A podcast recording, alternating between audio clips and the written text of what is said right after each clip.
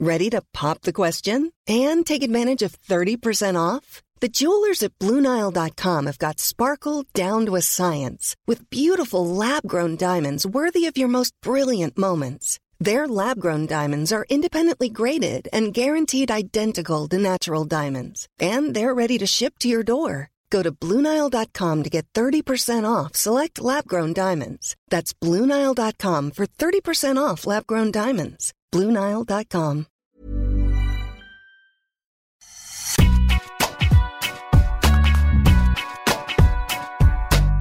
Bonjour tout le monde et bienvenue dans Deep Impact avec le Tony Truant. Arnaud Di Pasquale, comment ça va Arnaud? T'essaies de te renouveler chaque semaine, c'est bien. Tony Truant. Exactement. Salut Antoine. Je vais arriver à bout des adjectifs hein, au bout d'un moment. Je vais aller dans le négatif. T'as du vocabulaire, t'inquiète. Oui, c'est probable. Aujourd'hui, une émission dense avec une grosse actu tennis et puis la saison sur terre battue qui bat son plein. C'est parti. Le warm-up, le sommaire de l'émission avec dans le premier set le retour sur le Masters 1000 de Madrid et la très belle victoire de Sacha Zverev. Dans le deuxième set, Daniil Medvedev et la terre battue. Une histoire de désamour. On se posera la question. Et puis dans la troisième manche, le tennis italien vit-il un âge d'or? C'est parti donc pour la première manche et Sacha Zverev qui s'est imposé pour la quatrième fois en Masters 1000, trois ans après son dernier titre euh, dans cette catégorie de tournoi. C'était au même endroit dans la Caja Magica de la Caja Magica de Madrid. Il bat en finale l'italien Matteo Berrettini en 3-7 après une finale très disputée, très disputée, pardon, son troisième top 10 de la semaine après avoir battu excusez-moi du peu, Dominique Thiem et Raphaël Nadal.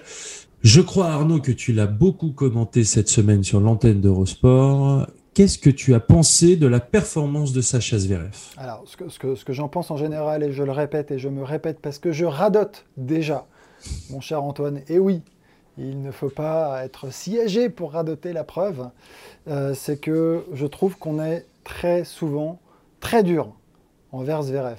Voilà, ça c'est le premier point. À chaque fois, on a tendance à le pointer du doigt comme euh, le joueur qui progresse pas, qui, qui n'avance pas, qui joue loin de sa ligne, qui a un élastique dans le dos parce qu'il n'ose pas y aller.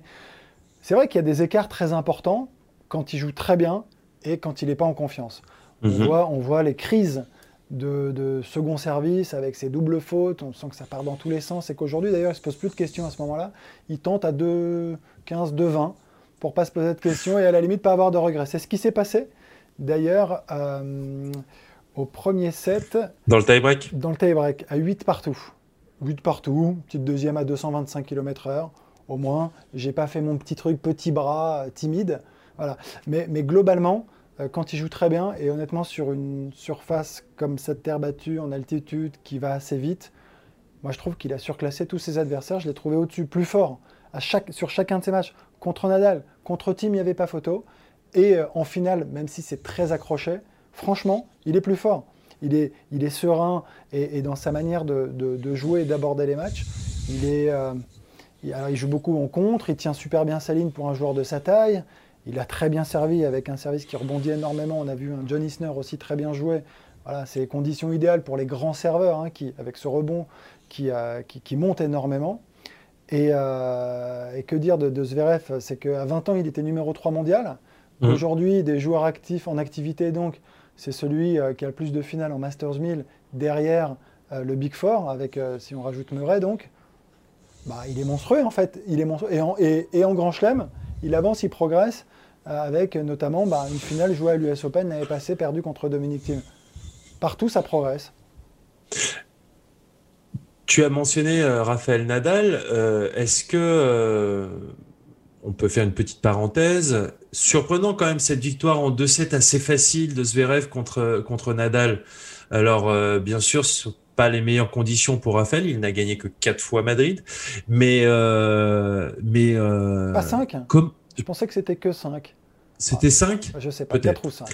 On va vérifier. Mais ce que je veux dire, c'est est-ce que les- ces conditions-là sont vraiment euh, si difficiles pour, pour Rafael Nadal ou alors c'est la faute aussi à un très bon Sacha Zverev, cette défaite la, en faute- 2-7 c'est la faute à un très bon Sacha Zverev, euh, avec un Nadal un petit peu moins performant que d'habitude sur terre battue, hein, globalement, c'est tout, c'est ce qu'il faut mettre en avant. Il y a une petite baisse de, de- de régime de la part de, de- de Nadal sur euh, ces quelques semaines sur terre battue, Et s'il n'est pas à 100% dans des conditions qui ne sont pas pour lui idéales, il n'est pas en capacité de battre tout le monde, en tout cas de, jouer contre des adversaires comme Zverev où les conditions lui correspondent parfaitement, et eh ben, il se retrouve malmené euh, dans des moments, euh, dans les points clés, dans les moments, dans le money time.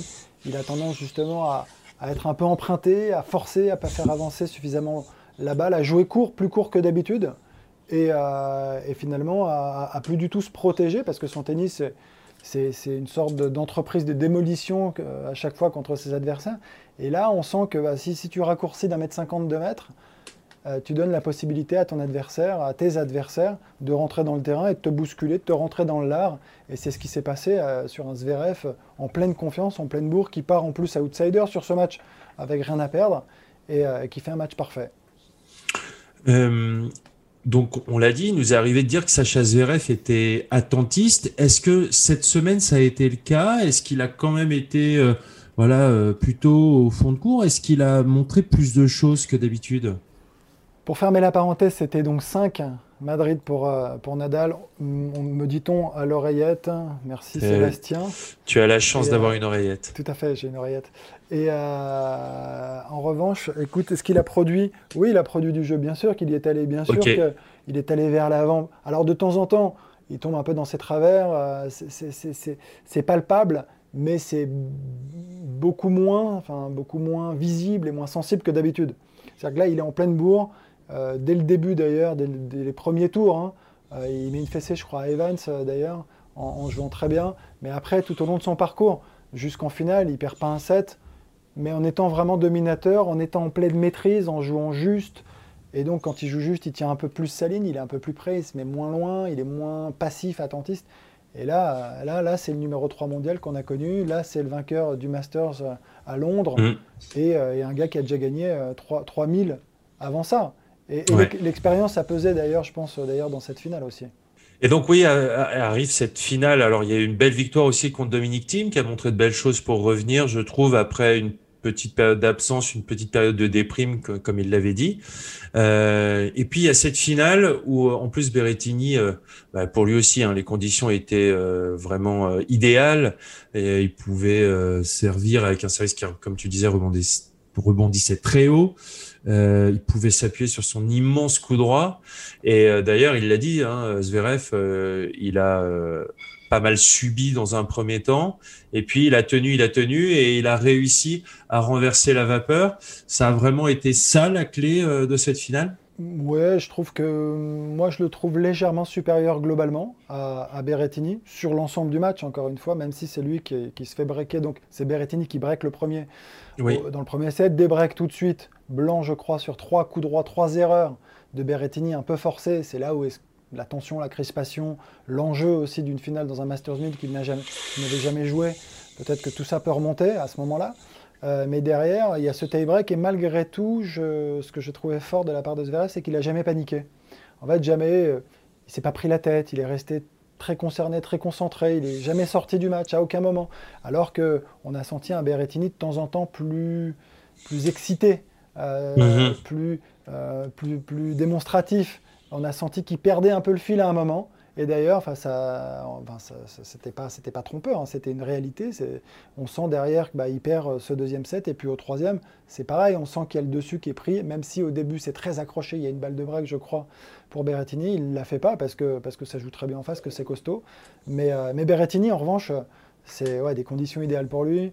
Gabarit énorme, euh, service coup droit, c'est monstrueux doit progresser, alors peut progresser, doit, c'est un grand mot, peut progresser en, revers évidemment, mais avec son mhm. slice, il varie bien. Donc il est assez gênant parce qu'il baisse le jeu. Donc euh, derrière, s'il arrive à bien glisser, ça fait relever justement euh, la balle et le jeu. Et puis tout de suite, il est prêt à, jouer en tournant autour de son revers pour frapper fort en coup droit. Très puissant et avec beaucoup de confiance et de détermination. C'est chouette, c'est un beau joueur à voir. Surtout que c'est en plus un joueur qui est très en forme puisqu'il restait sur une, victoire à, Belgrade, finale à Madrid. Donc euh, on peut dire que voilà, il va faire partie des, joueurs à suivre et peut-être même des joueurs dangereux euh, à jouer pour les, les, les, favoris euh, à Roland Garros, ben voilà, sur le chemin, ils vont avoir des, des mecs à jouer comme ça, comme Berrettini, euh, qui voilà, qui s'ajoutent à cette liste de joueurs que sont euh, Roublev, euh, Sinner, qui qui représentent vraiment, et j'en oublie hein, bien sûr, mais qui représentent vraiment des dangers, je trouve, pour bah, pour les mm. plus forts. voilà, on on avait cité, euh, bien sûr, on cite Novak Djokovic, Rafael Nadal. On verra ce que va donner Roger. Euh, il va y avoir Dominique Thiem aussi. Ça va être intéressant de voir comment il va revenir donc cette semaine euh, à Rome. Dans cette liste de joueurs d'outsiders, alors bien sûr, Sacha Zverev avec cette cette victoire, ce, je trouve ce, monte d'un cran et d'un niveau dans cette liste d'outsiders et voilà, il va bien sûr en Grand Chelem, il faut toujours compter avec lui parce que tu le disais, ben voilà, il commence à passer des caps et tout ça, mais ça me permet de, de faire le lien avec ce cette deuxième manche tout de suite. Il y a un joueur qu'on voit pas trop, et pour cause, c'est Daniel Medvedev sur terre battue. On va rappeler qu'il euh, a perdu au deuxième tour du Masters 1000 de Madrid. Euh, là, euh, en plus, euh, à Rome, il joue son premier tour contre Karatsev, donc on va voir ce que ça va donner. L'an dernier, pandémie oblige, il a joué que deux tournois sur terre battue, deux premiers tours à Hambourg et à Roland Garros. En 2018, il n'y avait eu qu'une victoire en six matchs. Il a jamais gagné de match à Roland Garros. Un désamour de la terre battue pour, pour Daniel, non? Bah, il, le dit lui-même, hein. il en parle. Il parle de, son aversion pour cette surface euh, qu'il a du mal à, dompter. Lui, un peu le joueur d'échecs, justement, il pourrait, non mais il pourrait, euh, au contraire, aimer, la construction du jeu, parce que sur Terre, on est dans, de la construction. On doit justement savoir être patient, accepter, euh, repousser, amortir, jouer, jouer court, enfin essayer de bouger son adversaire. Mais la principale difficulté, je crois, pour lui, c'est qu'en fait, son jeu très à plat, de contreur, mhm. de contreur n'a pas du tout la, même dimension sur terre que sur dur. Sa balle arrive de l'autre côté du cours avec beaucoup moins de vie et donc est beaucoup plus facile à maîtriser pour ses adversaires. Euh, même s'il essaie de, rentrer dans le terrain, il se met à forcer beaucoup. Cette balle avance peu, beaucoup moins que sur dur. Euh, et en fait, ce qui pourrait lui permettre de gagner pas mal de matchs sur Terre, c'est d'arriver avec le, plein de confiance avant pour, dans l'enchaînement, surfer sur cette vague très positive, justement, de la victoire. Mais là, euh, sur des années aussi compliquées à, gérer dans, le contexte actuel, euh, il y a beaucoup trop de gamberges, de questions qui se posent. Il arrive en se disant clairement, il l'affiche en plus, qu'est-ce que c'est que cette surface où tu as mmh. terre battue partout, c'est un enfer, il le dit.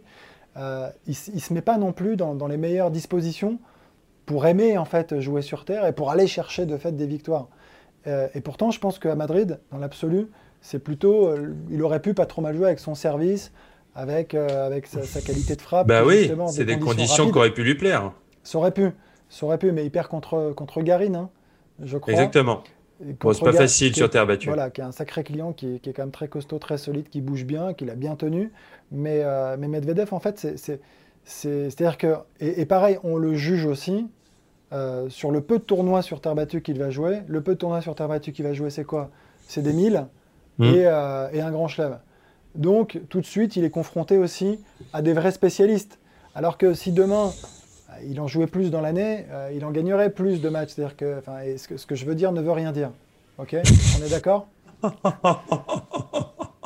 C'est bon ça Antoine ou pas? C'est ce que je veux dire par là. Non mais ma réflexion en fait elle est très claire. C'est-à-dire que si demain il va se mettre, il va s'aligner sur des 250, il va en faire des demi, il va gagner des matchs. Mais là, au premier tour... Il a déjà fait finale à Barcelone d'ailleurs. Et là, ce serait pas un 500 ça d'ailleurs. Et là...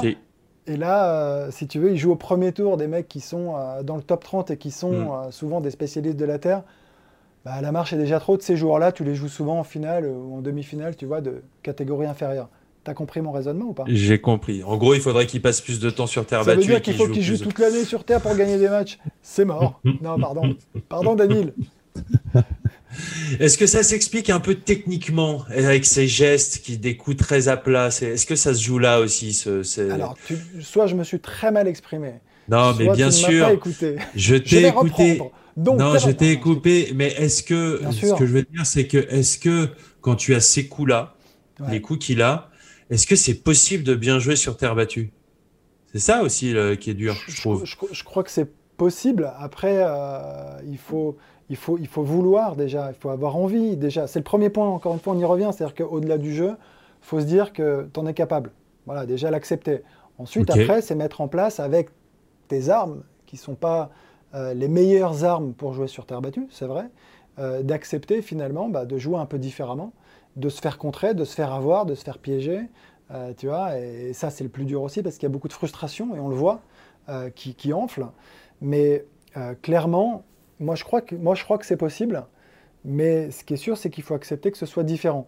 Et, et il a tendance à, à forcer un peu ses coups. Il y a moins de, c'est moins, mhm. moins de, de, le, rendu, on sent, est beaucoup moins percutant, performant que sur d'autres surfaces.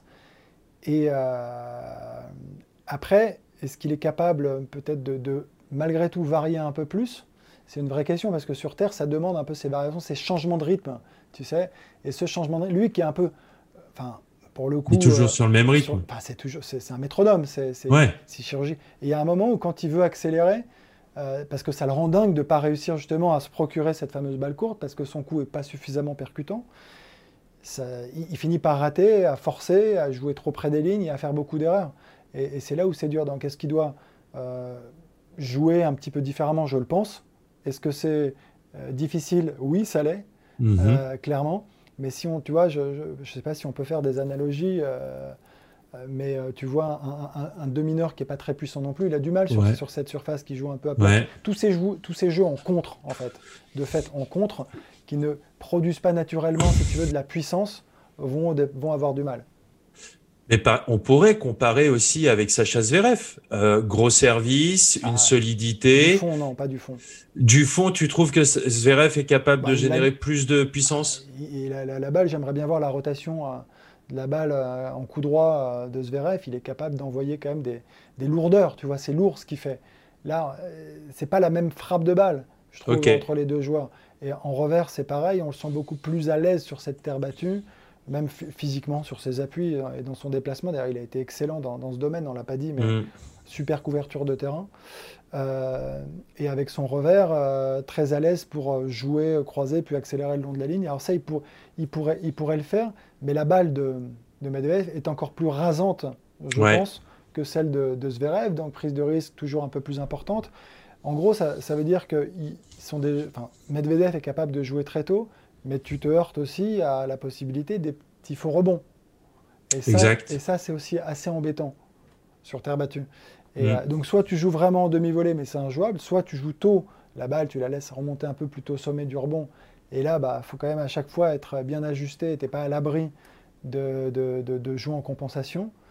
Donc, euh, non, c'est pas facile. Il a, il a moins le jeu, je trouve, qu'un Zverev qui, qui, qui, reprend du terrain, qui avance progressivement en envoyant quand même plutôt des lourdeurs, à mon sens. Donc, on pourrait euh, ne, voilà, ne pas trop compter sur Daniel. bien sûr, ça restera un grand chelem, mais il est quand même euh, au second plan sur, euh, en, à l'approche de ce Roland Garros. Moi, moi je ne dis pas qu'il joue, parce que je me suis, je me suis, je me suis planté dans une des analyses où, j'ai dit malheureusement, il gagnera peu de matchs. Non, non, hmm. en fait, je, je, me reprends. Je pense qu'il gagnera toujours moins de matchs globalement sur Terre, parce qu'il joue déjà moins sur Terre, mais parce que c'est moins sa surface et qu'en effet, quand il arrive à Roland, j'ai du mal à, l'imaginer euh, en quart ou en demi. Mm. Après, euh, il, est, il, est, capable parce qu'il est très bon aujourd'hui et que sa force aussi, c'est peut-être de, s'adapter et de comprendre parce que c'est un joueur très intelligent. Donc il va peut-être être capable de progresser vraiment sur cette surface en comprenant plein de choses, d'aller chercher euh, une seconde semaine, ça c'est fort possible. Mais il faudra déjà qu'il gagne un match, parce qu'il n'a encore jamais gagné à Roland Garros. J'ai notamment en souvenir d'une belle victoire de Pierre Hugerbert au premier tour, euh, l'année où il avait explosé. Euh, après, il avait fait cet été de folie euh, américain. mais sinon, sinon, c'est vrai que c'est assez compliqué pour l'instant le bilan de Daniel à Roland Garros. Mais qui sait, peut-être qu'il va nous surprendre. J'ai envie qu'on passe tout de suite au troisième set, parce qu'on a un troisième set très dense sur l'Italie. On a parlé bien sûr de Matteo Berrettini à, Madrid, mais euh, voilà, l'Italie, c'est euh, une des grandes nations du tennis. Oula, il y a des papiers, il y a des fiches. Euh, c'est une des grandes nations du tennis, on le savait déjà, mais en ce moment, ben voilà, ils ont la bagatelle de 10 joueurs dans le top 100. On va euh, les citer. Matteo Berrettini qui est 9e mondial, Yannick Sinner 18e, à qui bien sûr on promet un, grand avenir. Il y a le le comment l'éternel Fabio Fonini, euh, il y a Lorenzo Sonego, Travaglia, Caruso, Musetti, Maguire, Seppi, Cecchinato. Donc voilà, euh, voilà les dix joueurs italiens dans le top 100 en ce moment. On parle bien sûr beaucoup de Matteo Berrettini, de Yannick Sinner, de Fonini, parce qu'il y a toujours aussi quelques frasques. On commence aussi à parler de, Musetti, parce que comme Yannick Sinner, ils ont tous les deux 19 euh, ans. Euh, cette année, il faut rappeler que Berrettini était en finale à Madrid et Sinner était en finale à Miami, donc déjà deux finales en Master Smith pour le contingent italien. Et comment ça s'explique une euh, alors est-ce qu'on peut dire génération, même si ce sont des joueurs qui sont d'une génération différente, mais voilà un réservoir pareil pour une fédération comme la fédération italienne. Et là, tu, dois rajouter. Toi, et là, tu dois rajouter. Toi, l'ancien DTN. Toi, l'ancien DTN, oh, exactement. C'est moche, c'est moche de le formuler comme ça. c'est très moche de ta part, mais en même temps, tu sais quoi? C'est pas surprenant. c'est pas surprenant. C'est pas surprenant. N'oublie pas que ça s'appelle Deep Impact quand même. exactement. Euh, non, mais écoute, c'est très difficile. C'est très difficile de l'expliquer, évidemment. Est-ce que, est que ça ne s'explique pas? Voilà. Non, mais à un moment donné, la remise en question, elle existe évidemment. La méthode, euh, les académies, la manière dont la fédération fonctionne, certainement, je ne peux pas te dire parce que là récemment, je n'ai pas analysé hmm. euh, la manière dont ils travaillent, mais ce qui est sûr, c'est qu'il y a eu un plan de relance. Euh, parce que malgré tout, il y a eu quand même des, années de vache maigre aussi, et qu'il a, fallu se a fallu se renouveler. Et, oui, évidemment que la roue tourne et, que, et que je, je, me dis qu'aujourd'hui, euh, c'est cette espèce d'émulation entre la Fédé peut-être et les académies qui fonctionne plutôt pas mhm. mal parce qu'on voit Ricardo Piatti qui a son académie, qui travaille euh, plutôt euh, en collaboration avec la Fédé, qui est en bon terme en tout cas. Donc tout ça doit contribuer, je crois, à l'émergence justement de, de, certains champions et c'est très bien. Et, mais, ce qui est sûr, c'est qu'ils ont deux, deux étoiles de, pépites qui sont vraiment en train de progresser, d'exploser. Alors Sinner a explosé, je crois que mm. Musetti c'est très intéressant parce qu'il est très bon junior, derrière il enchaîne super vite, hein. victoire, les challengers. En fait quand, tout va très vite comme ça, ce sont quand même des indicateurs avec euh, ce Grand Prix où il se qualifie à Acapulco, il fait demi, il bat Schwartzmann, Dimitrov, tout de suite c'est du lourd. C'est-à-dire qu'à la moindre occasion, quand, quand, vous êtes très bon je crois, euh, quand il y a un très bon, qu'il a euh, soit une wildcard, soit il passe les qualifs dans un Grand Prix, dans, dans un dans un 500 notamment, parce que là c'est un 500, et qui va battre des joueurs aussi forts, c'est pas le fruit du hasard. Ça veut dire que ça sera un, très très bon joueur, un futur grand. Et là, donc on est avec ces deux joueurs qui vont faire l'actu euh, pendant. Euh, et là, euh, j'ai commenté hier Sinner encore contre Hugo Humbert d'ailleurs, qui en a fait les frais.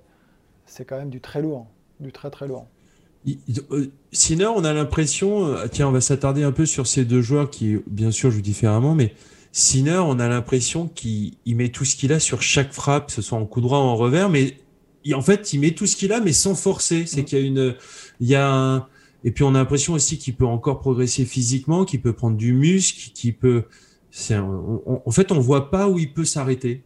Ah bah, complètement. Lui, Sider, c'est hyper relâché, ça va très très vite, ça sort très bien de la raquette, euh, volonté de prendre la balle très tôt, un timing extraordinaire. Et en revers notamment, c'est impressionnant. Dès qu'il tourne en coup droit, c'est gagnant avec son coup droit décroisé. Puis l'amorti joue avec intelligence. Il sert bien et tu as raison, il va s'étoffer en plus. Donc, euh, mais, tu sens que déjà, il a pris de la bouteille là, en peu de temps. Tu sens que déjà, c'est plus le même joueur. Une petite déconvenue la semaine dernière. Là, il revient et, euh, il, serrait le point à, 2-1 au premier. Euh, je trouve que c'est un joueur qui est décomplexé, hyper motivé. Je pense qu'il avait vraiment à cœur en plus de rejouer euh, contre Nadal, parce que là, au deuxième tour, c'est contre Nadal, donc il l'avait en tête, il avait vu le tableau.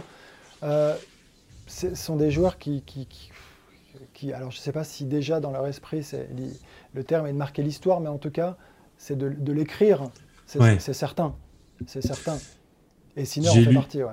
Ouais, j'ai lu une interview comme quoi il, il pensait qu'à ça, quoi. Qu'au tennis, il, il dîne avec Riccardo Piatti, euh, il, il, ne parle que de tennis, il ne parle pas d'autre chose. Euh, tu dis qu'il a pris de la bouteille, il faut aussi rappeler qu'il travaille donc avec Riccardo Piatti, qui est quand même un, un grand entraîneur sur la scène internationale. Je veux dire, moi, j'ai le souvenir d'un d'avoir échangé avec lui quand, quand, quand, je travaillais sur le circuit avec Julien, mais et puis dès que je parlais, on, dès qu'on parlait de Piatti euh, avec les autres entraîneurs et tout ça, on sentait qu'il y avait une espèce de un gros respect pour euh, pour euh, cet homme-là. Il est voilà quand on quand la chance d'échanger avec lui. Euh, il est indéniable qu'il euh, est passionnant, qu'il connaît le tennis euh, euh, sur bout des doigts. Il a, un, je vais rappeler qu'il a travaillé avec Ivan Jubicic, avec Milos Raonic, avec Borna Koric, avec Richard Gasquet. Euh, j'en oublie peut-être certains. il a donc là maintenant il travaille avec Yannick Sinner. Donc je trouve qu'en plus l'alliage, l'alliance des deux, ça, ça a de la gueule et, et ça peut aller très très haut.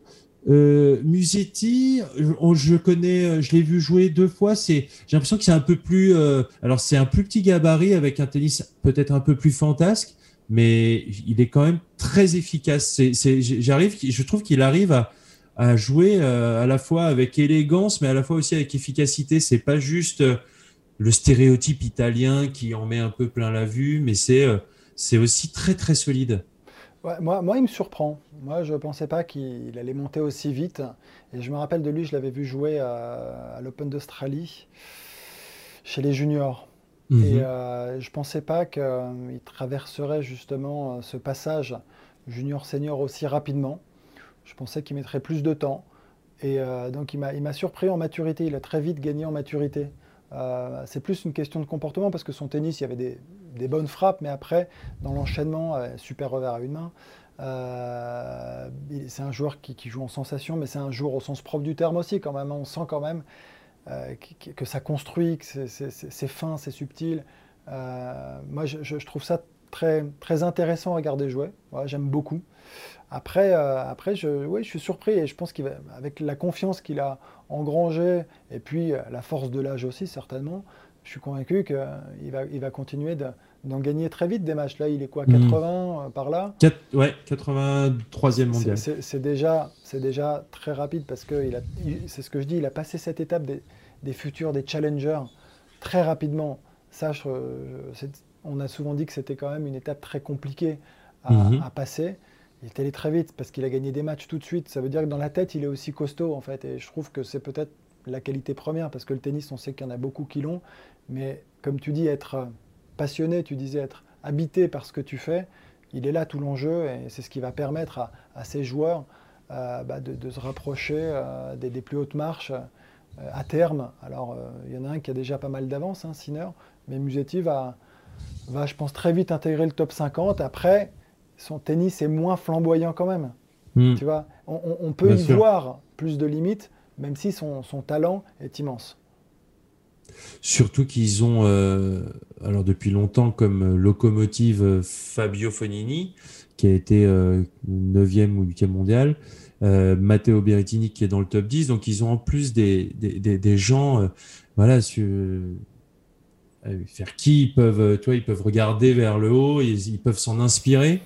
Est-ce que les Italiens, parce que j'ai le souvenir que les Français souffraient un peu de cette réputation et euh, on, a, euh, on, dit que les Français sont des Italiens de mauvaise humeur, donc euh, il y a, des, des, des, parallèles à faire. Mais est-ce qu'ils ont souffert aussi de cette euh, cette image de, de joueurs latins euh, qui avaient une belle technique, mais qui mentalement euh, étaient pas aussi dur au mal que le reste des pays. on disait ça des Français, je me souviens, il y a allez, une petite quinzaine d'années. Oh, il, y a deux, il y a deux, trois mois encore.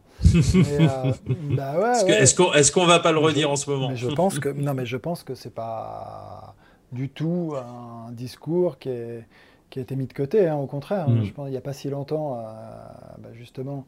Euh, quand, quand j'étais DTN et qu'on échangeait avec les, pays organisateurs de Grand Chelem, je me souviens de Pat Rafter qui, qui nous l'avait dit en réunion. Ah ouais? Ah, Mais clairement, donc il disait, les Français, vous avez vraiment cette image d'être très talentueux, très fort, mais on sait qu'il y aura un moment où on va pouvoir euh, trouver la brèche, l'ouverture et on va s'y engouffrer. On, sait qu'il faut être patient avec vous et que ça, tu, vois, et, donc mentalement, alors c'est un peu euh, caricatural quand même, hein, parce que bien sûr, attention, mais c'est comme ça qu'on peut être perçu en effet, avec beaucoup de talent, beaucoup de qualité, mais est-ce que ça serait qu'ils n'exploitent pas euh, totalement leur potentiel? Je ne sais pas si c'est la conclusion qu'on peut tirer, mais c'est un petit peu ce qu'on pouvait entendre.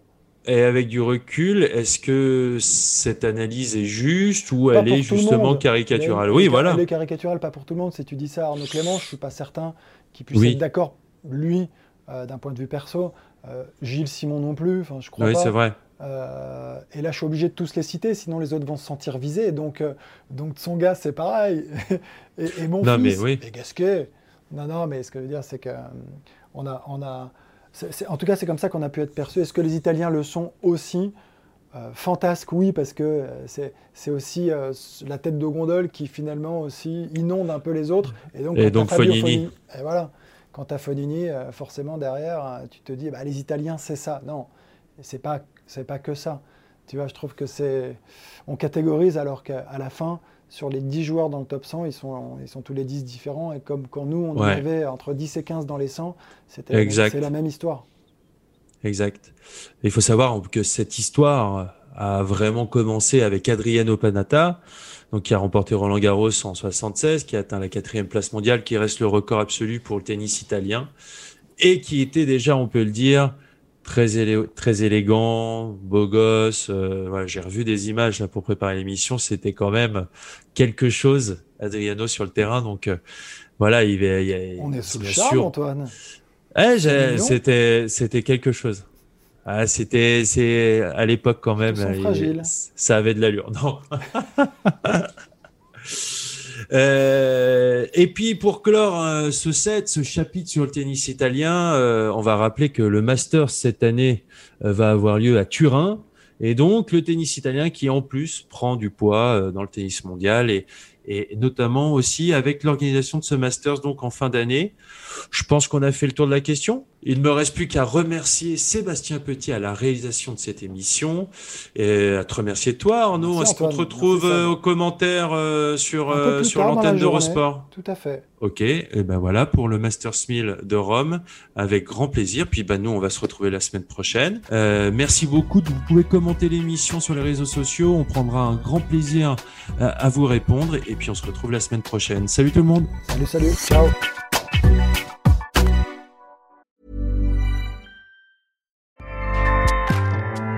ACAST powers the world's best podcasts. Here's a show that we recommend. Hi, I'm Jesse Cruikshank. Jesse Cruikshank. I host the number one comedy podcast called Phone a Friend. Girl. Let's phone a friend. Not only do I break down the biggest stories in pop culture with guests like Dan Levy and members of InSync, I do it with my own personal boy band singing jingles throughout. Because it's my show. It's your show, girl. New episodes of Phone a Friend. Yeah. Drop Thursdays wherever you get your podcasts. So work it, girl. Yeah, work it. Okay, that's enough. ACAST helps creators launch, grow, and monetize their podcasts everywhere. ACAST.com.